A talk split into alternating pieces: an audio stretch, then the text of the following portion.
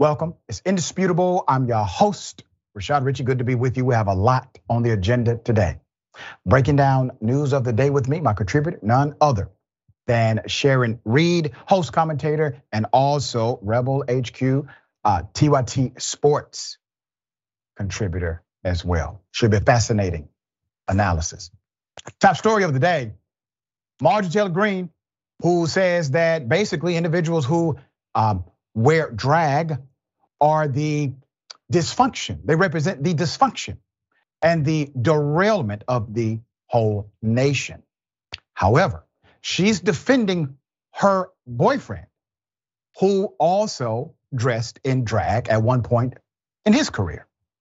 Here it is. And then they want to make fun of us on, on the news and say, oh, right wingers, oh, conservative Americans are upset over drag queens. You're damn right we're upset over drag queens. I can tell you, I don't think a lot, I think a lot of people are up now. They're all hashtag I am up. Of course, come and check it out here. So I saw them Saturday. I'm kicking these shoes off, but I may keep the pantyhose on. It does feel kind of good, well, actually. I'm not going to pee in them, I promise. I'm sitting back in the studio. okay, I got a lot to say about that, but let me first do this. She has had many past lovers, according to the narrative the narrative has not really been disputed uh, by Marjorie Taylor Greene. Uh, prior to Brian Glenn, she had this fellow. Greene was previously married to Tyler, excuse me, to Perry Greene. Perry Greene was her hubby for 25 years. God bless him. Representative Marjorie Taylor Greene defended her boyfriend over the weekend after a video. An old video of a longtime news broadcaster dressed up in drag went viral. Right Side Broadcasting Network host Brian Glenn can be seen in the old video wearing a blonde wig and a dress, the type of dress up outlawed under anti trans bills, sweeping red states like Texas and Tennessee. I'm literally LOLing, Greene wrote in a tweet Sunday night. She claimed Glenn, and I quote, dressed in drag for morning news in Dallas years ago, reporting on an upcoming local theater production. The left is so stupid, she added. On Monday, Glenn seemed to take an unearthed drag video in stride. Some of the best times in my career was working as a feature reporter in morning television, where I had the opportunity to engage in the local community, he told the Daily Beast. Truth be told, pantyhose is way too scratchy for me to wear. God bless women, he said. The irony of it all. Now remember, these are the same individuals representing that people who wear the same attire that Marjorie Taylor Greene's boyfriend wore. That literally, that should be not only a crime, but a crime punishable by actual incarceration. They have said on record they believe individuals dressing in drag somehow permeates to the youth culture and adversely impacts their ability to grow and progress as young people. They don't care about guns, they care about drag until they are caught in drag. I have more actually. So Marjorie Greene, she has this history of dating individuals uh, that you know they have their own unique way of dressing. Here's another example. Yes, Marjorie Taylor Greene dated that fella. According to the Daily, back in 2012, Marjorie Taylor Greene, while married to Mr. Perry, allegedly had an affair with that guy, Craig Ivey, um, a self proclaimed sex guru, when they worked at a CrossFit gym in Georgia. Why is that newsworthy? It is not. I decided to put it in there myself, personal preference. Also, this guy, let's put it up.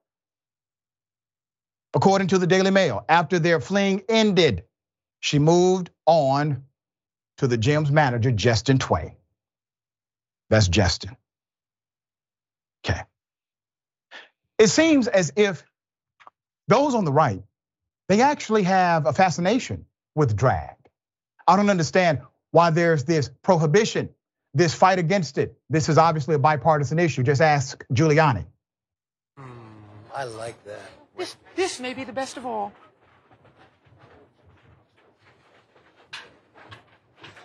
Oh, you dirty boy, you. Oh, oh. Donald Trump was enjoying himself. And this historical context of Giuliani, who basically will wear anything for a paycheck. There it is. Basically, all but one of those outfits would be illegal in Texas. Here's the irony and the reason why this is important. You know what they're doing? They're literally creating, once again, a false boogeyman.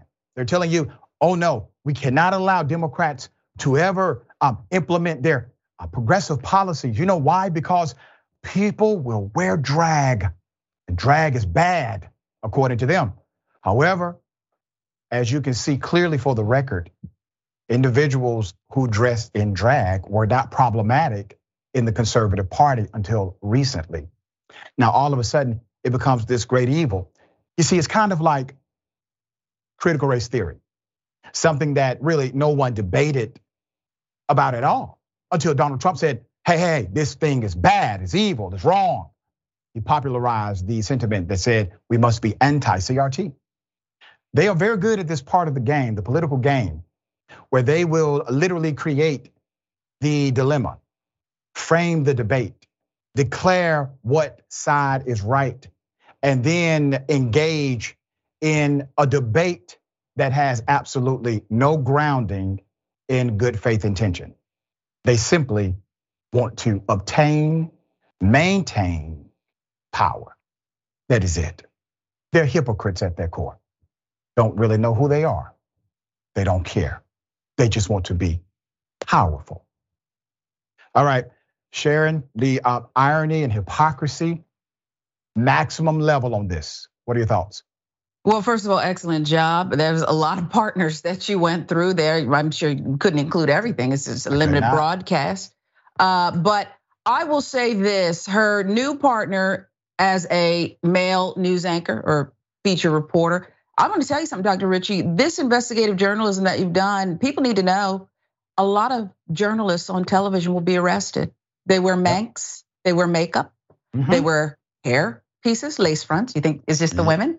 Okay. Mm-hmm. So you're right about this hypocrisy thing. It's just a, it's incredible. They have not thought it through. Yeah. Well, I guarantee you, more video is going to come out on other oh, people. Yes. Right. Okay. we'll bring the updates as they come.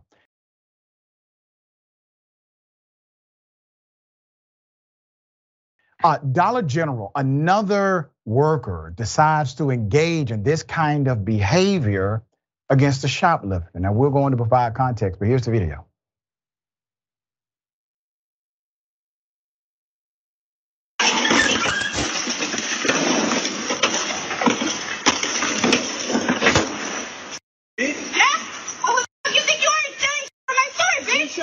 Shut up, bitch. Oh, wait, that's okay. Get my. Get time. Your time. Stupid ass bitch. You can't afford flowers, dumbass. Ass bitch. You don't live like my little bitch. Oh, you see me living in my car? You know I fucking live in my car? You fucking work, you you live in the store? Shut up, bitch. You serious? Serious. Nasty, you a bitch? Bitch, you on? Dumbass bitch. Mess up this person's house. You did. Yeah, of course. You serious? Yeah, like Who cares? Everybody still doing the time. If those young people you want to be tripping? What's up? Yeah, you going to jail for that, bitch. Go ahead. Yeah. Make sure of that. Yeah. You're not pressing charges, bitch. Good looking. I need that money. We're trying to confirm details of this scenario. Let's put up the screenshot full mask. Let me give you the background that we currently have and context that was provided. So, according to the narrative, according to the narrative, this is a Dollar General employee. The Dollar General employee allegedly pursued a shoplifter with her car. You see what happened in the video as the vehicle hit the individual in the driveway of a home. We do not know whose home this was. It's unclear in what city or on what date the video was actually taken. But Newsweek, Newsweek cited another Twitter page stating the incident happened on May 11th somewhere in the state of California. Those details, however, have not been independently confirmed. The video was met with a mixed bag of reaction online. I've been looking at that reaction and I will provide some context to it. Some viewers praised the woman's response to the alleged theft, while others commented that her actions were excessive. Her actions were unnecessary and could amount to assault with a deadly weapon. The man did state his intentions to press charges against the woman. California's penal code states that to be guilty of assault with a deadly weapon, you must assault someone with a deadly weapon other than a firearm or use uh, or use force likely resulting in great bodily injury. If you're charged with a misdemeanor, you face up to one year in county jail, a fine of up to $1,000 or both, a fine and imprisonment. While a felony charge can result in a term of four years in state prison and a fine of up to $10,000, possibly a combination of both again. So let's take this out of the arena of, um, let's take this out of the arena of the video only. Because the video itself, well, it looks damning to me. But let's talk about it in a different context. Does anyone deserve to damn near die because they stole something out of a convenience store or out of a Dollar General? I mean, do we really uh, devalue human life to such a degree that we're okay with the activity of an individual who could literally have killed someone because of an alleged shoplifting incident? There's a reason we pay taxes and have a rule of law and governing authorities and the judicial remedy to prosecute cases, charge cases, adjudicate cases, find people not guilty or guilty based upon the evidence presented during a trial. It's called a constitutional right. And for those who love the Constitution, love that part of the Constitution as well. It is there for a reason. It is there to protect individuals' due process from allegation. Allegation comes with an opportunity to defend yourself. Now, I will say this we don't have all of the details as to if this individual was simply an employee or a manager. The Post did not provide that. So I'm asking if anyone has more detail than Newsweek has provided, please submit those details if you could to Indisputable. We would love to follow up to see exactly what happened. Now, we're seeing this more and more. We just reported last week on the story of a security guard who decided to shoot a shoplifter. The DA decided not to press charges. When we saw the video, we were more outraged than even hearing the narrative because the video was more damning than the initial narrative of what happened. But no charges will be filed. Once again, shoplifting, shoplifting. I'm not saying that a person should be able to simply steal and there are zero consequences. That's not how it works. But I am saying that nobody should die or have their lives put in danger because they are shoplifting. And to the Christian evangelicals who are saying, uh, congratulations to the young lady who hit the male on the bicycle. I want to remind you that even in scripture, look it up.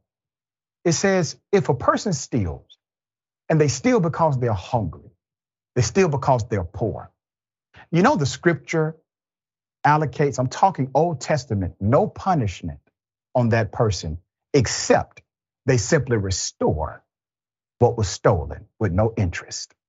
So I want you to be reminded of that as you judge harshly the individual who may have allegedly committed a shoplifting offense. Sharon, thoughts on this? I am disgusted. These vigilantes, I mean, there's an ex-Marine who needs to come get his cousin in California. Mm. Okay. Yep, Daniel yep. Penny, come get your cousin, or she's not gonna be able to go to Africa with you on the trip you were planning. This is outrageous. It's outrageous. Dr. Richey, correct me if I'm wrong, but Dollar General, is that where the premise is everything's a dollar? Supposedly. Okay. Yeah. If this is what you've done, I don't have a lot, but I have enough to cover whatever I'm sure yep. was stolen. What in the world are you doing here, ma'am? And I would love it if she would be charged to the fullest extent of the law. I could care less what this man on the bike took or didn't take, since she's, you know, judge, jury, whatever. Yeah. Daniel Penny, come get your cousin, please. Yeah, and you gotta imagine whatever he stole, the amount because of the store he's not even stealing a felony. From, not even a felony. It's likely not even a felony, right? It's a misdemeanor or possibly a city ordinance charge if that um, if he if he did the crime alleged.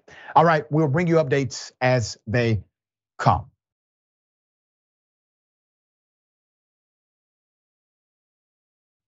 Hell of a story. There's an update. A man kills a 13 year old child. Individuals say, listen, this was murder. He gets charged, but not with murder. The family is outraged. Put up the picture full mass. We brought you this story before. Franklin County grand jury has indicted Craig Butler on multiple felony charges, fatally killing a 13 year old Sinzae Reed last fall. None of the charges were for murder, however, despite, despite witnesses noting that the suspect got out of his vehicle to shoot the teenager. The 37 year old has since been arrested, charged, booked into the county jail is awaiting his next day in court. Let me give you background. For the firearm charge, Butler faces six to 18 months in prison and a possible fine of $5,000. If found guilty of tampering with evidence, the man could serve up to a whopping 36 months in prison and for uh, and a possible fine of $10,000. So I'm going to give you a reminder of what happened. Reports show one witness spotted Mr. Butler who was the child's neighbor, exiting a red truck, firing, firing at the 13 year old Reed, and then driving off. That's called evidence of a guilty conscience. Police got a call about the shooting around 5:45 p.m.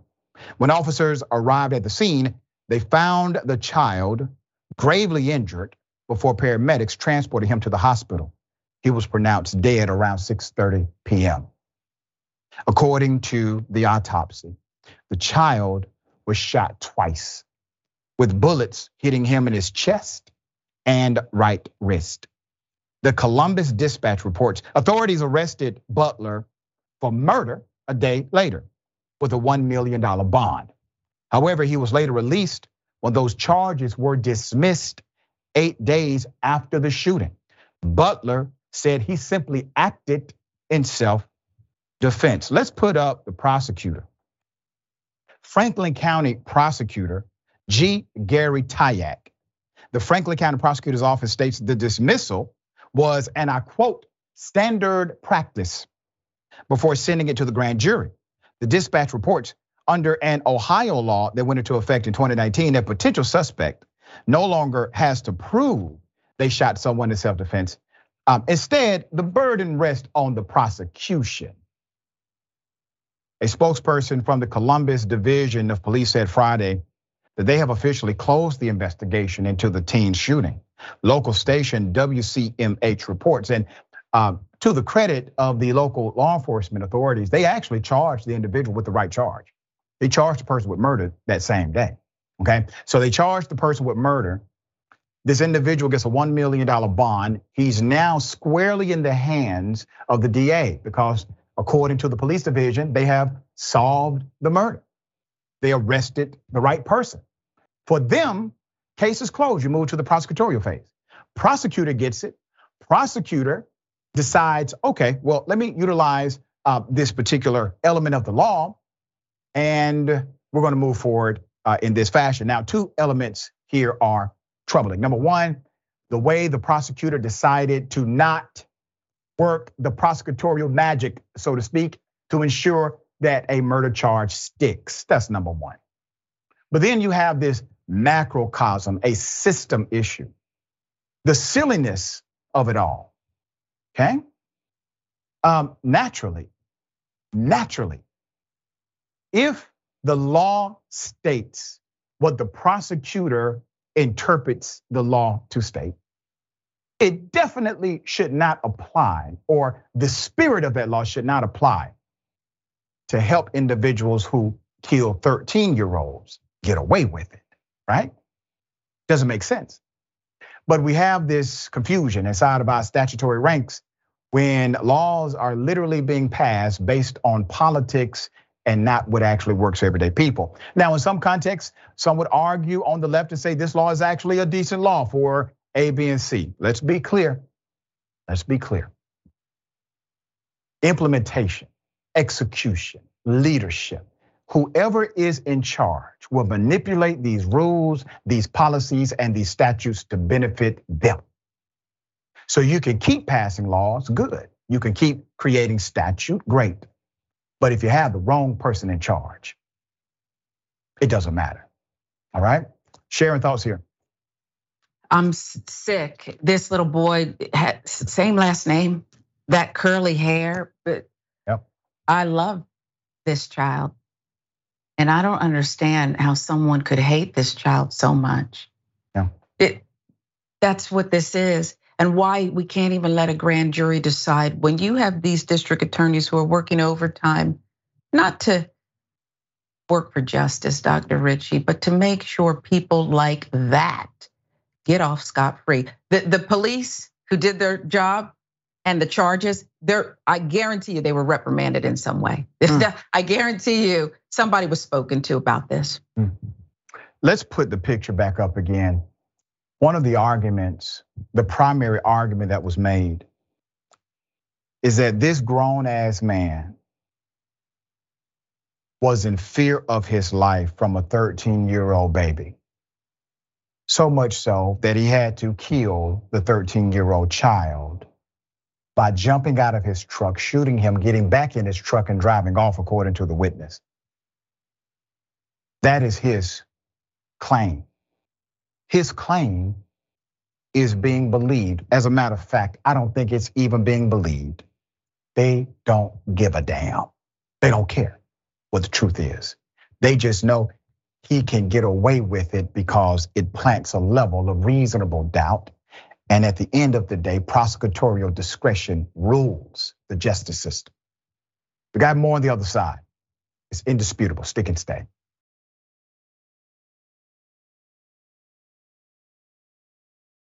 All right, welcome back. We have a lot of show left. Let me read some of these amazing comments. I appreciate everyone in advance always chiming in. A lot of comments, little time. All right. Um, we have a few dynamics that are quite interesting. We're going to go over. And I will remind everyone 499 membership that gets you in the door. All right. TYT.com forward slash impact. All right. TYT has raised progressive voices nationwide. Membership helps us to make a positive impact. You are the oil inside of the engine, right? We appreciate all that you do. Okay, we have, I think this is A1X. Uh, the Republican argument is anyone who does drag is a pedophile, but I am not a pedophile, so I can do it without realizing the irony right? There you go. Uh, Jocelyn says, does the employee think the Dollar General CEO will reward her? I don't think so. Okay. Um, uh, A1X also says, by California law, unless you are a police officer, you can't even attempt to physically detain someone unless you have witnessed them commit a felony. California law says that would be that would mean theft of less than $950 in value. Thank you for providing the value marker.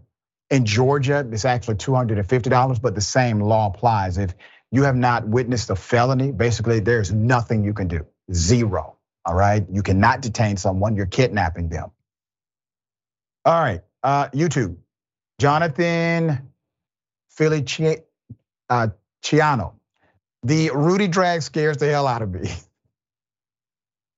All right, Tyler Hackner, I gifted one indisputable. Thank you so much for that membership gifting. Uh, and Tyler uh, says, and thank you for that, Tyler. Hypocrisy knows no bounds for Queen Karen. That's right. Okay. Um, so non-human humanist, thank you for that. Says Dr. Richey, we now get new data point. An ultimate Karen has a matching Karen boyfriend with a blonde wig. the Martin Shirley Green, first Karen to make it to Congress. Yes, correct. Twitch. All right. Uh, Mr. underscore pickles, that's insane. Imagine working for $15 an hour, feeling entitled, required to run over a human being for petty theft. It's insane, is it not? All right, I got something for you. Ladies and gentlemen, I wish a Karen would. You want to call the police on them for having a barbecue on a Sunday. You're, you're I feel free! Back off! I'm going to tell them there's an African American man threatening my life. I don't give a who you are. That means you ain't gonna sit here and cuss Yeah, I'll do whatever I do. And I will do what do it Bye. Have a good night. You too.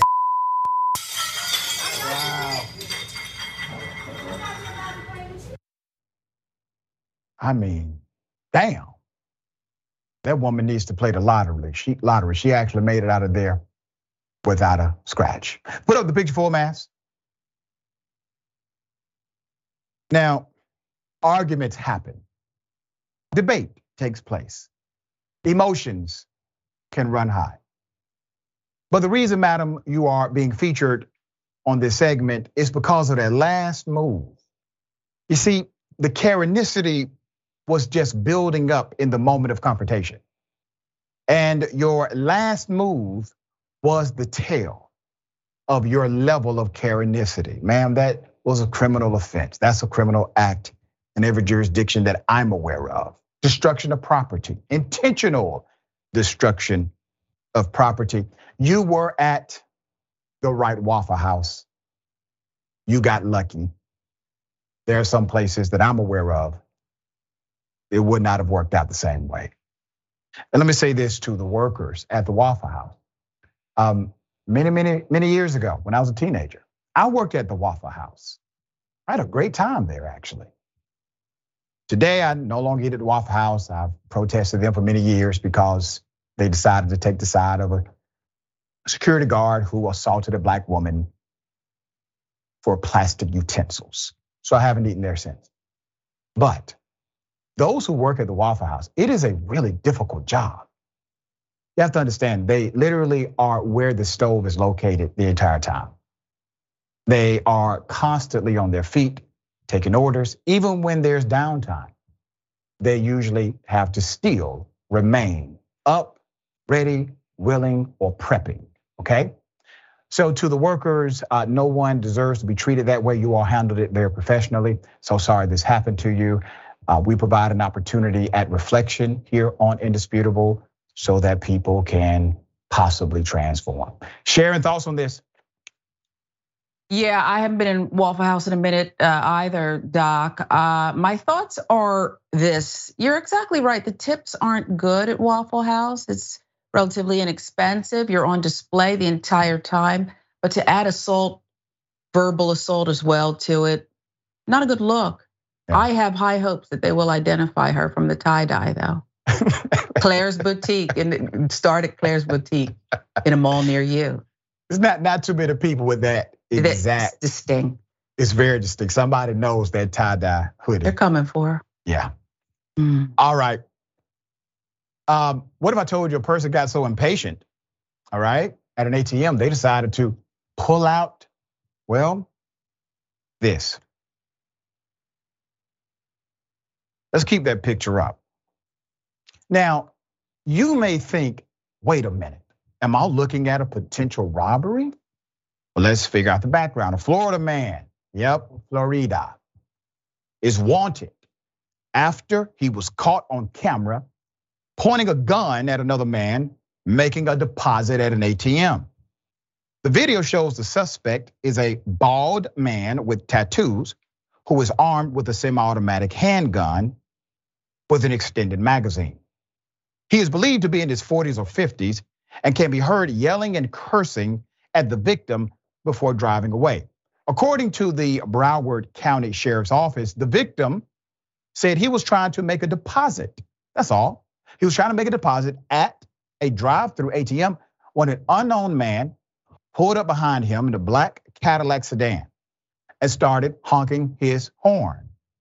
The victim told police he got out of his van to get a deposit slip from the back of the vehicle. And then the two men exchanged words. That's when the Cadillac driver stepped out of his car, pulled out a gun. Anyone with information is asked to contact the BSO Violent Crimes Detective, Jennifer Petrovsky, or submit a tip through the Safer Watch app. Okay, um, guns, guns, guns. Once again, it is so normative in the culture now that guns are literally being utilized to settle civil disputes as well as issues of impatience. The man was being impatient, hogging his horn. You need to hurry up, right? And then there's a gun all of a sudden. Why? Why do you need a gun for a man who's at an ATM machine? I don't understand this. Uh, there are some federal rules that typically will apply, especially on the property of banks that have um, FDIC insurance. We shall see exactly what happens. Right now, the sheriff office, they are looking, actively looking for this individual. They would like any information you could provide. Please send it to them. You can't solve problems with guns. It does not really remedy a non-violent, non-threatening situation. It typically makes it worse for you and for the other person. So now the other person has significant anxiety.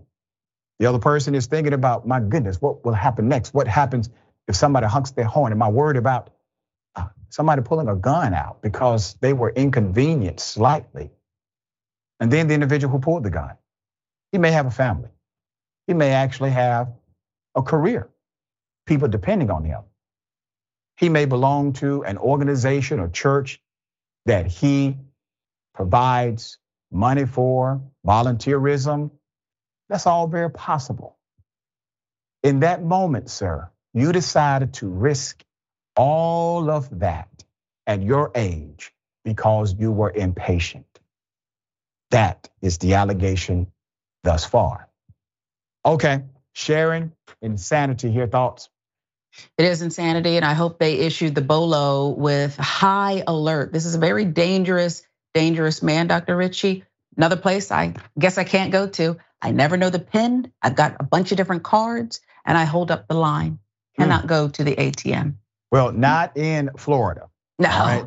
It's not in Florida, right? Can't go to the whole uh, state. there you go. And and by the way, uh, have you seen this Russia uh, list of people that are banned? Mm-hmm. Uh, so you know, I'm not on the list. I don't know why. You uh, will so be I'm, shortly. Right, you and well, Joe Scarborough. Mm-hmm. Let's do that. Let's go ahead and get me on that list. Mm-hmm. Okay. Yeah. All right. We got more on the other side. It's indisputable. Stick and stay.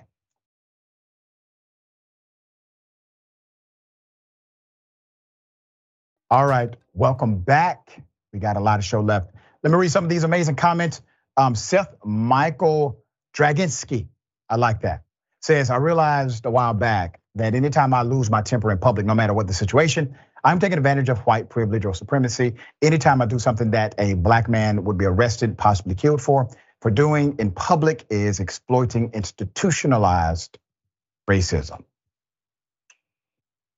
It's very self analytical of you, right? Uh, Neil Whittington, and thank you for that. My song, Epic, fits right in. Here's the chorus There's got to be no way that you nor me can buy them. It's in our rights, but that was written back when we could shoot only one shot at a time. Cody Stanley, thank you, Cody. Okay. NAACP has issued a travel advisory basically saying, hey, black people, don't go to the state of Florida. It's problematic. Let's go to the president of the NAACP for context. Here it is. CEO of the NAACP. Derek, good to have you here. Why take this step?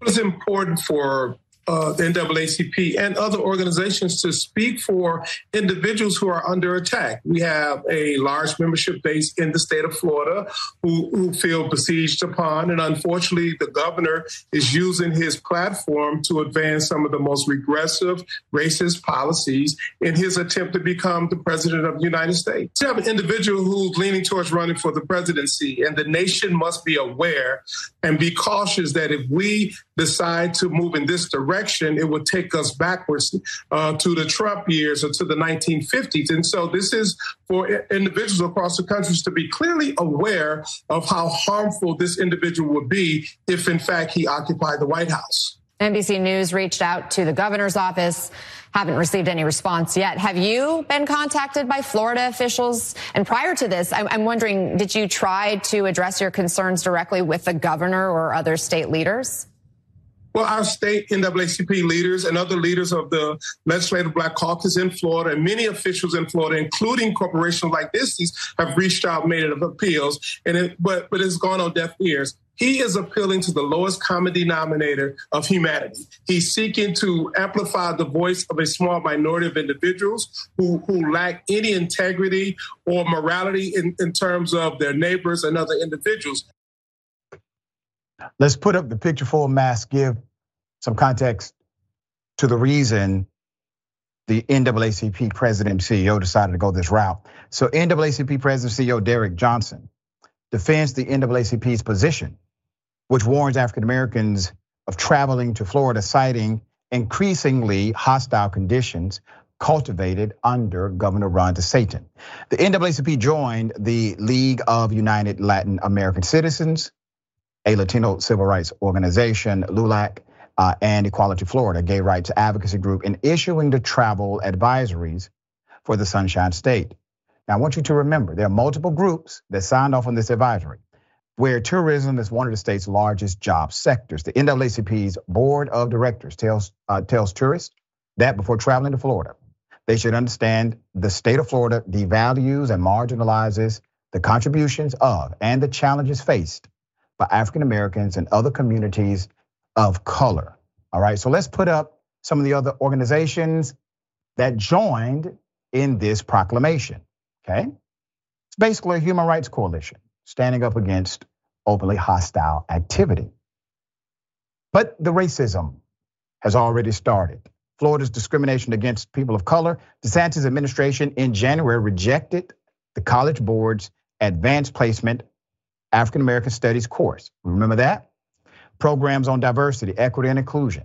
And also passed the Stop Woke Act that restricts certain race based conversations. LULAC cited a new law that prohibits local governments from providing money to organizations that issue identification cards and invalidates out-of-state driver's license held by undocumented immigrants. The law also requires hospitals that accept Medicaid to include a citizenship question on intake forms, which critics have said is intended to dissuade immigrants living in the US legally illegally from seeking medical care. Now, I want to remind everybody what he's actually doing.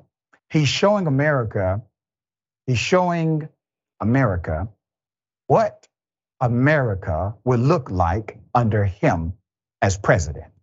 So he has utilized Florida as his laboratory. The mad scientist known as DeSantis has been able to pass legislation contrary to the sentiment of progress, diversity, you know, all of the things that racist, bigoted people typically like.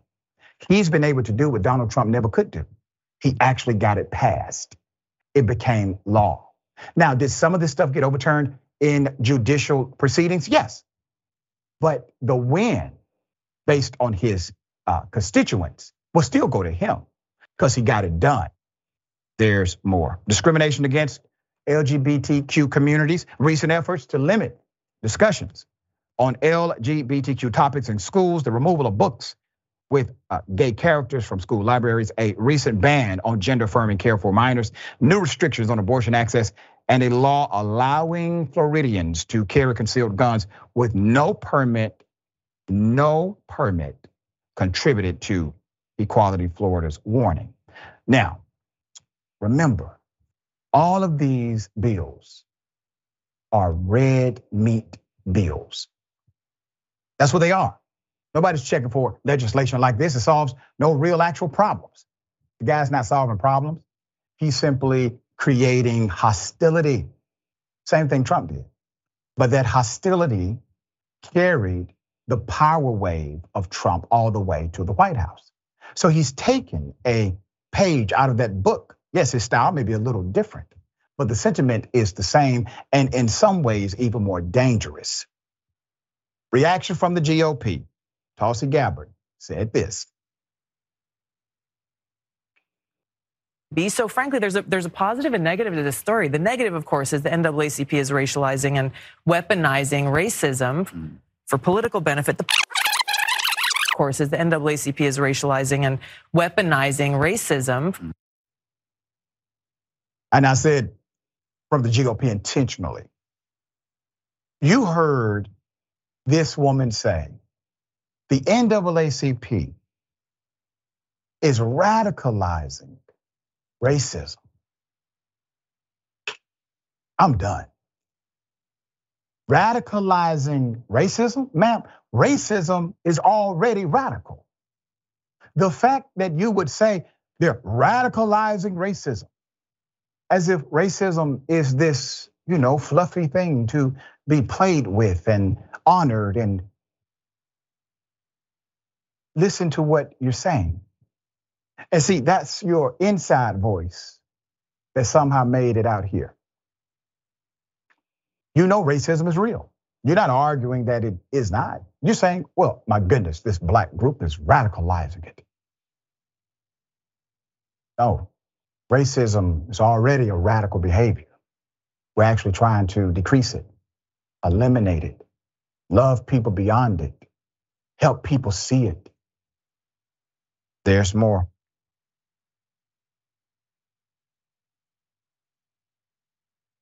Okay? Ann Coulter. What did Ann Coulter say? NAACP issues warning to African Americans to avoid visiting Florida. Employees in restaurants and tourism industry brace for a 0.00% drop in tips. Now, I want to remind you, let's keep that up. Um, I want to remind everyone that it wasn't just the NAACP who made the proclamation. Other groups did too, as you clearly see. But who are they coming after? The black organization. Who are they making commentary against? Black people. Okay? That is by design. That is strategic, right? We have officially gone to a place where racism is bold, it is in front. It is out loud. Donald Trump helped popularize the notion again, but he is not the reason it is here. The reason it is here is the fault of both political parties, both major political parties who decided not to do what was necessary to get rid of this sentiment among the citizens. So now here we are, where literally our entire political framework is being manipulated by known and proud racists. Sharon thoughts on this. Ron DeSantis is dangerous. We know that. Um, but can you imagine, Dr. Richey, if he was an effective off prompter communicator? Mm. Thank, thank goodness he's not. I would like to see people join forces like was done with Arizona, only tenfold. And I'm sorry, it's going to hurt some good people down in Florida. But if this is acceptable, then we have to make it not acceptable. That's right. That's right. You got to show there's no reward for this kind of governance. There's no honor in this kind of sentiment. It has to be dealt with. Withdrawal. Economic withdrawal is the fastest way to change things in a country based on the idea of capitalism. It is the language of these individuals. All right.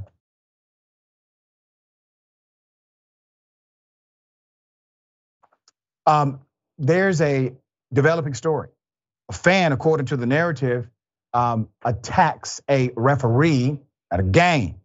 We'll give you as much information as we have. Here it is. Okay. So in this verbal altercation at first, okay, it turned physical. It happened on Saturday when a male parent reportedly left his seat and struck a referee. This was during a youth basketball game. You see people trying to separate individuals and the referee. Well, he wasn't having it, obviously. And the youth basketball game in Fort Wayne, Indiana. Okay, uh, let's put up the screenshots full mass. So here's what we know verbal altercation, according to the individual who posted it. It was all captured on video. It was posted on Twitter by a person named Jeff Lytle, captioning it in part by saying, Why is it okay to attack an official? All right. According to Lytle, the incident occurred during the eighth grade boys basketball game between Team Robinson 2027 Pink and Blue Water Hurricanes, which lost the game 78 to 7. The spectacular who this uh, spectator who approached the referee reportedly was a parent of the Blue Water Hurricanes. Okay, parent.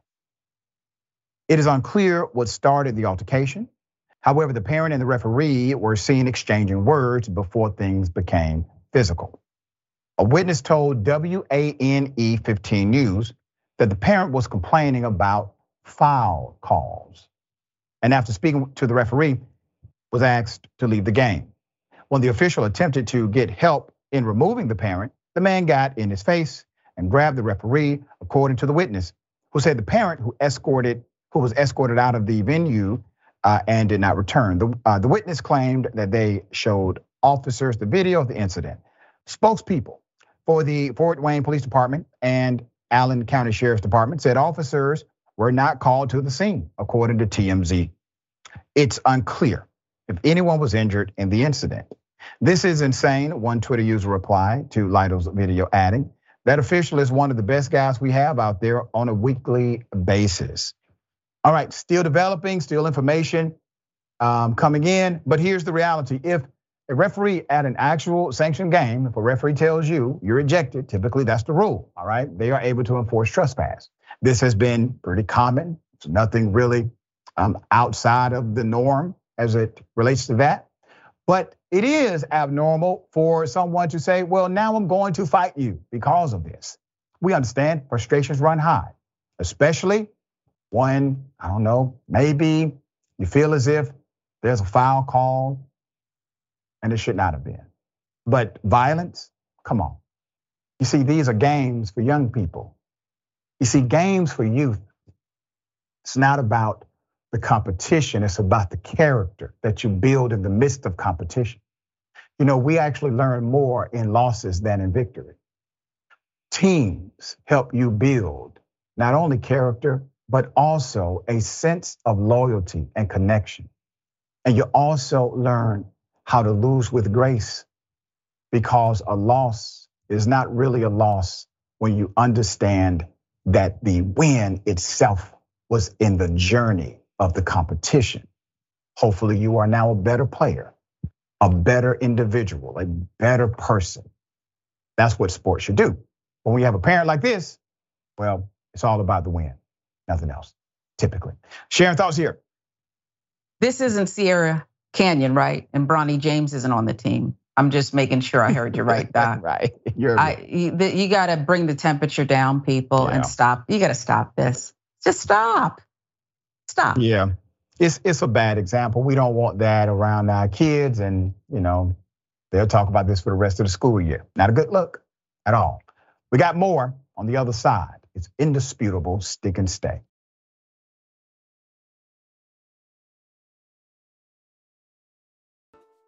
Governor Ron DeSantis of Florida will announce he's running for president. This is breaking news.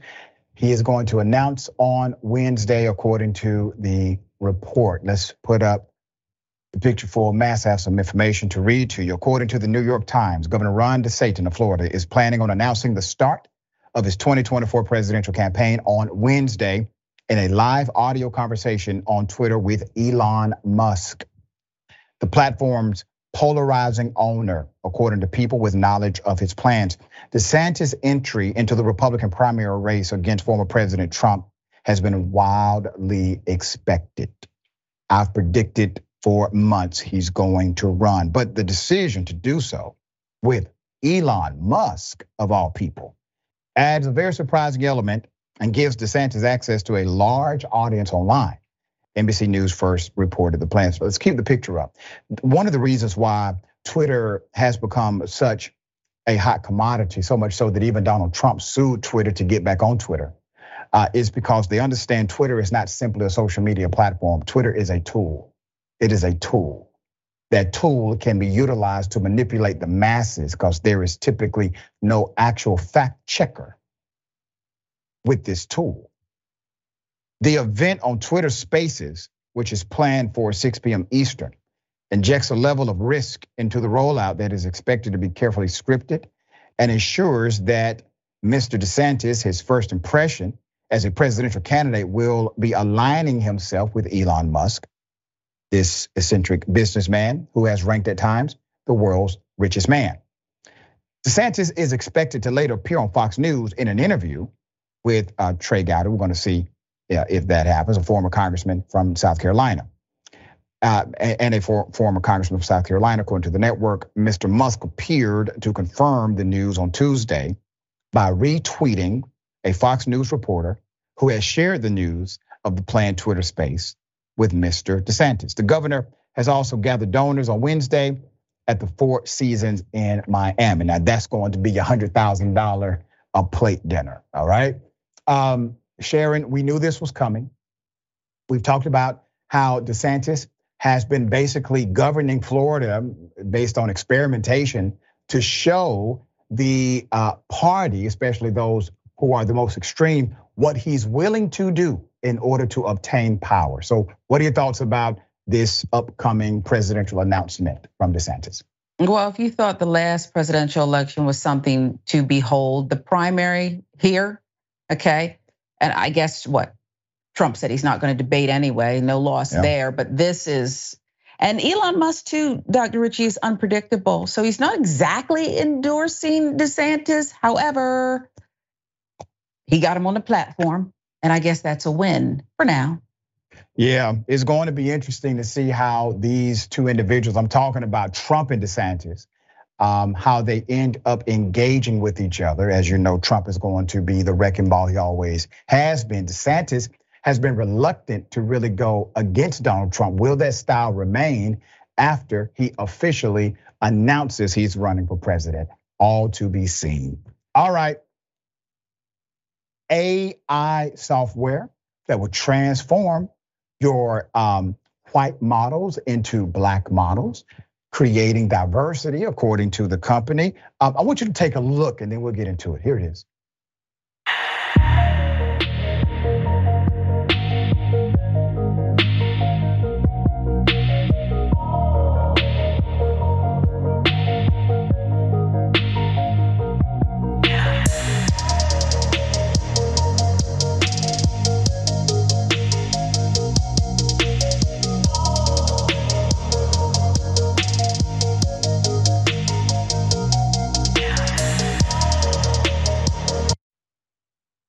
Whoa.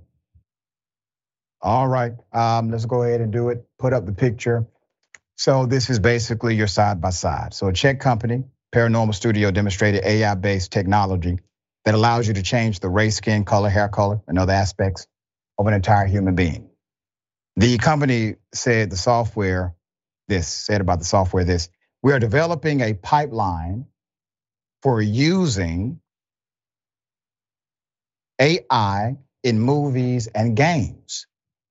If you want to help us create these technologies of the future, let us know. We are not beta testing right now, but are open to investment or co development. Now, I want to give you another example of AI that we've covered. Um, let's put this up. This came from Levi's, of all places. Levi's will begin testing AI generated uh, clothing models later this year. Levi did this in partnership with La La Land, uh, AI a digital fashion studio that creates realistic AI generated fashion models. The original announcement was met with a backlash, causing Levi's to clarify its use of AI to promote diversity a few days later. We also previously reported on AI software that could change your voice, make you sound more white if you need to. Remember this? Hi, this is Alex from the customer service aid. How are you today? Great to hear. I'm doing very well. Thank you very much for asking. So, how can I help you today? I'm so sorry about that. I'll be glad to help you. Can I get your full name, phone number, and address to check in on that order? Do you happen to have the order number so I can bring up your order? Thank you. Let me check on the status of your order. Please give me a minute to check on that. I mean, it's kind of getting out of hand. And I'm not quite sure what safeguards can actually, well, work. Let me give you an example. You can now mimic the voice of someone. You can now mimic the physical appearance of someone without it looking like AI, okay? You can mimic these things in a way that presents as realistic. No, it presents as real, not realistic, as real. The opportunity for, let's say, mishandling this kind of technology is simply extreme.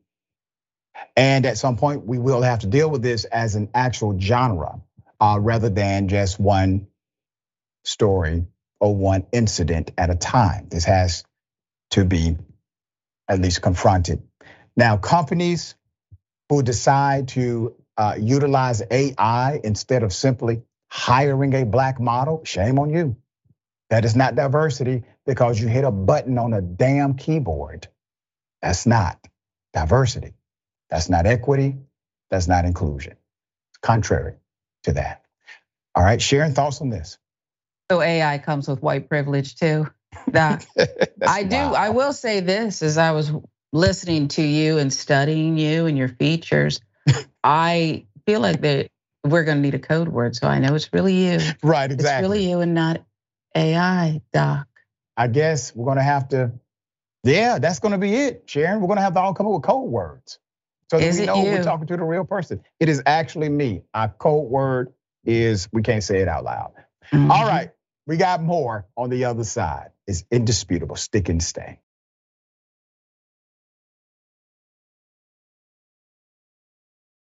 All right, welcome back. Listen, Trump is going to get indicted again and again and possibly one more time.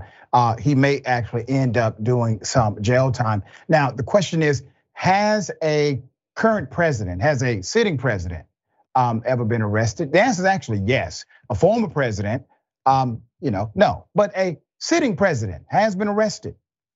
Here it is. Has a sitting president of the United States of America ever been arrested before? The answer is yes. Ulysses S. Grant, an officer patrolling around 13th and M, William West, saw the speeding carriage pulled over the president of the United States and gave him a warning. Well, soon thereafter, the president was speeding again, and the same officer now arrested him, brought him to the station where the president of the United States willingly paid a $20 bond. The president would later defend the officer for doing his job. Now, what makes this story even more incredible is the officer himself. He was a black man, born enslaved, enlisted in the Civil War, saw combat, and then became an officer. It is a testimony to us at our best, a president making it clear that this is the United States of America, and no one, not even the president, is above the law. I want you to let that sink in. That a president was arrested by a black male police officer, took it on the chin. When others got upset about this arrest, he said, No, no, no, no, no, no. This is a good man who did his job. I was told to stop speeding. I did not. I was warned. I broke the law. I got arrested. I paid my bond. This is America. How far we have fallen. Let's put it up. That was New Jersey Senator Cory Booker briefly detailing how one, no one is above the law. Even past presidents who have supposedly been arrested in the past, and according to former Trump White House lawyer Ty Cobb, Donald Trump could be facing jail time too. It was recently revealed that the special counsel investigating the former president will receive 16 records, 16 separate records showing he knew the right process for declassifying documents. In an interview, Cobb told CNN's um, Erin Burnett, so I wouldn't, if it was me, I wouldn't necessarily expand the case to try to prove the Espionage Act piece of it because there is so much evidence of guilty knowledge on the espionage piece that all they really have to do is show that Trump moved these documents at various times when the DOJ was either demanding them or actually present that he filed falsely with the Justice Department, had his lawyers file falsely with the Justice Department an affidavit to the effect that none existed, which was shattered by the documents they discovered after the search and the many other misrepresentations that he and others have made on his behalf with regard to his possession of classified documents. He continued, Yes, I do think he will go to jail on it as uh, OK previously reported, Trump's Mar-a-Lago home in Florida was raided as he held onto classified documents after leaving office. Now, the Justice Department has uncovered more evidence that Trump obstructed justice. According to multiple sources who spoke with CNN, the National Archives and Records Administration is set to hand over to special counsel Jack Smith. Remember, I told you, Jack Smith is not called in really to investigate, he's called in to prosecute. Jack Smith will get 16 records that show Trump and his top advisors had knowledge of correct declassification process while he was president of the United States. Okay, let's put her up in a letter sent to Trump on, on Tuesday, May 16th. NARA's acting archivist, Deborah Steidel Wall, wrote, and I quote, the 16 records in question all reflect communications involving presidential advisors, some of them directed to you personally, concerning whether, why, and how you should declassify certain records. Over the past few months, the businessman has falsely claimed he had the power to declassify them. There doesn't have to be a process to declassify, as I understand it, he says. If you're the president of the United States, you can declassify just by saying it's declassified, even by thinking about it. There can be a process, but there doesn't have to be, he told Sean Hannity. Um, complete lies, we have statutory language to codify the process itself, and there's also internal policies, et cetera. Um, so why did he not simply declassify it? Well, one theory is it's not valuable if it's no longer a secret. See? All right, sharing thoughts here. I don't know how, why. It just seems like every time he says this nonsense about I can blink and it's declassified and repeats the lie, I just keep thinking about J.K. Rowling and if he consulted her and the Harry Potter books to come up hmm. with some of this stuff because right. it is just. Can we move on? And I really now believe, Dr. Richey that he he could go to jail. It could yeah. be. I actually think it, it could happen. Yeah, it, definitely. All right, you got a former White House attorney saying, mm, yeah, he's probably going to get locked up. Very sad story, but definitely a hero cop. Let's put her up full mass. So sad.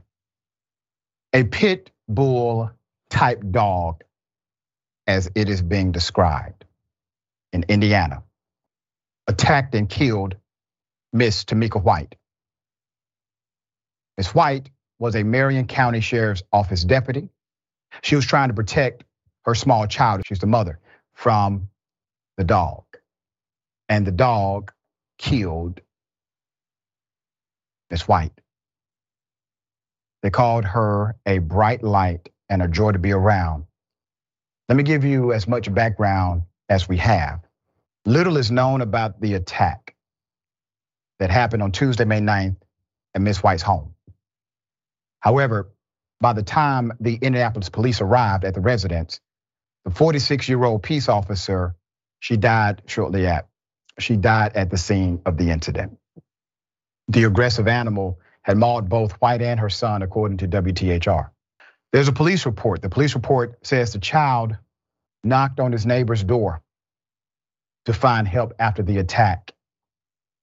Eventually, someone called 911 and the police arrived shortly after 8 p.m.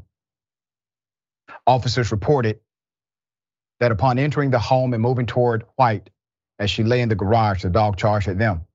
One of the responding officers fatally shot the animal. Although the incident happened in her home, the dog did not belong to Officer White. The deputy reportedly owned the dog herself and was dog sitting three others for someone she knew.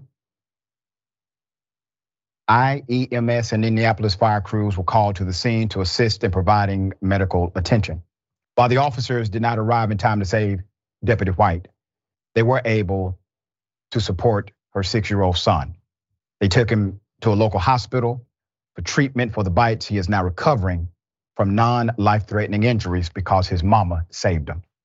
Witnesses described the child as in shock. CBS 4 Indy reported.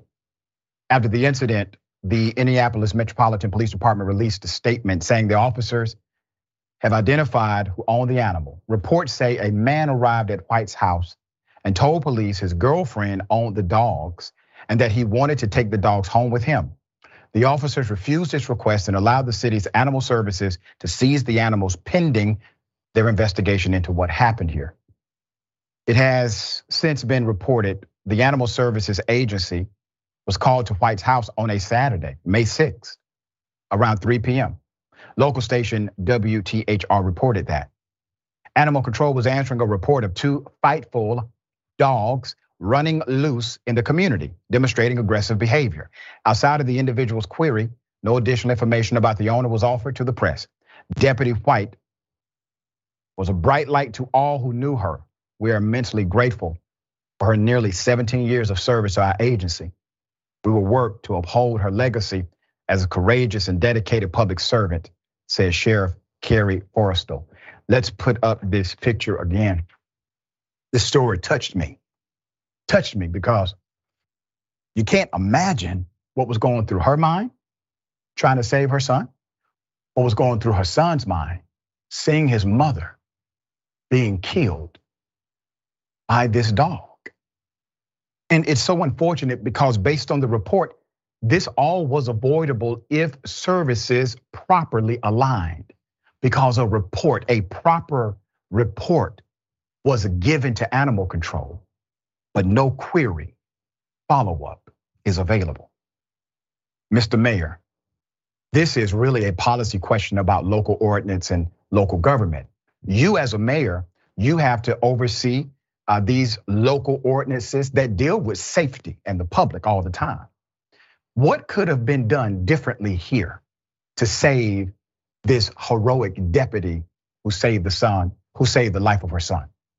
Yeah, I don't know if um, this is a tragic story, and I, and I definitely understand why you were why you touched and shaken by it because we're talking about a six year old watched and tried to save his mom life as she saved his life by running to a neighbor's house. Um, so that that's the first thing that we have. We're talking about two humans that are forever changed. One is gone, and one watched his mother leave, um, and all because these officers who responded to the first call from this deputy uh, did not do their job. I don't know if if it's in in Enfield we have a, a law that says you cannot have your dog, you can't walk your dog without a leash. These dogs clearly were unleashed. So if this if this gentleman uh, came to the house and said that, hey, these are my girlfriend's dog, I want to take them home. Those peace officers or those officers that were the dog animal control should have monitored the neighborhood until those animals were found, especially when we said two aggressive dogs are walking through the neighborhood. They should not have went back until they found those dogs or located those dogs. So the idea that there was no follow up with the person who called about two dogs with aggressive behavior roaming the neighborhood is absolutely tragic. And the sad part about it is it could have been even worse had yeah. her had she not saved or knew how to save her son's life, yeah. we could have been talking about two lost lives. So this this is a failure of, like you said, a policy and also uh, workers at the city level not doing what they were supposed to do as it pertains to making sure you patrol until you know that the, the perimeter is safe, and it was clearly not safe. Yeah, so sad, so unfortunate, and from all accounts, she was a good one. She was a good cop.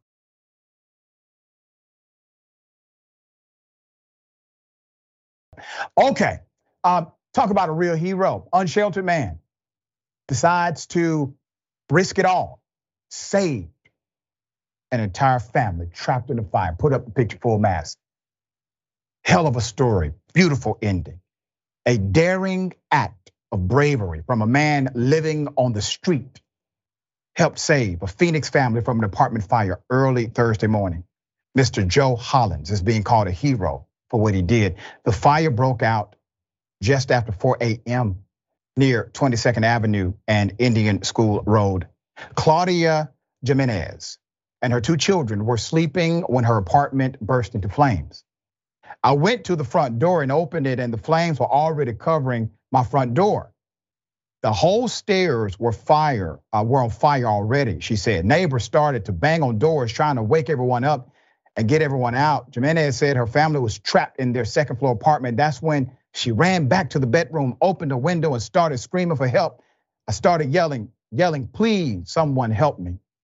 There's a fire. I can't get out. I need someone to help me. And that's when I looked up and I see this gentleman coming.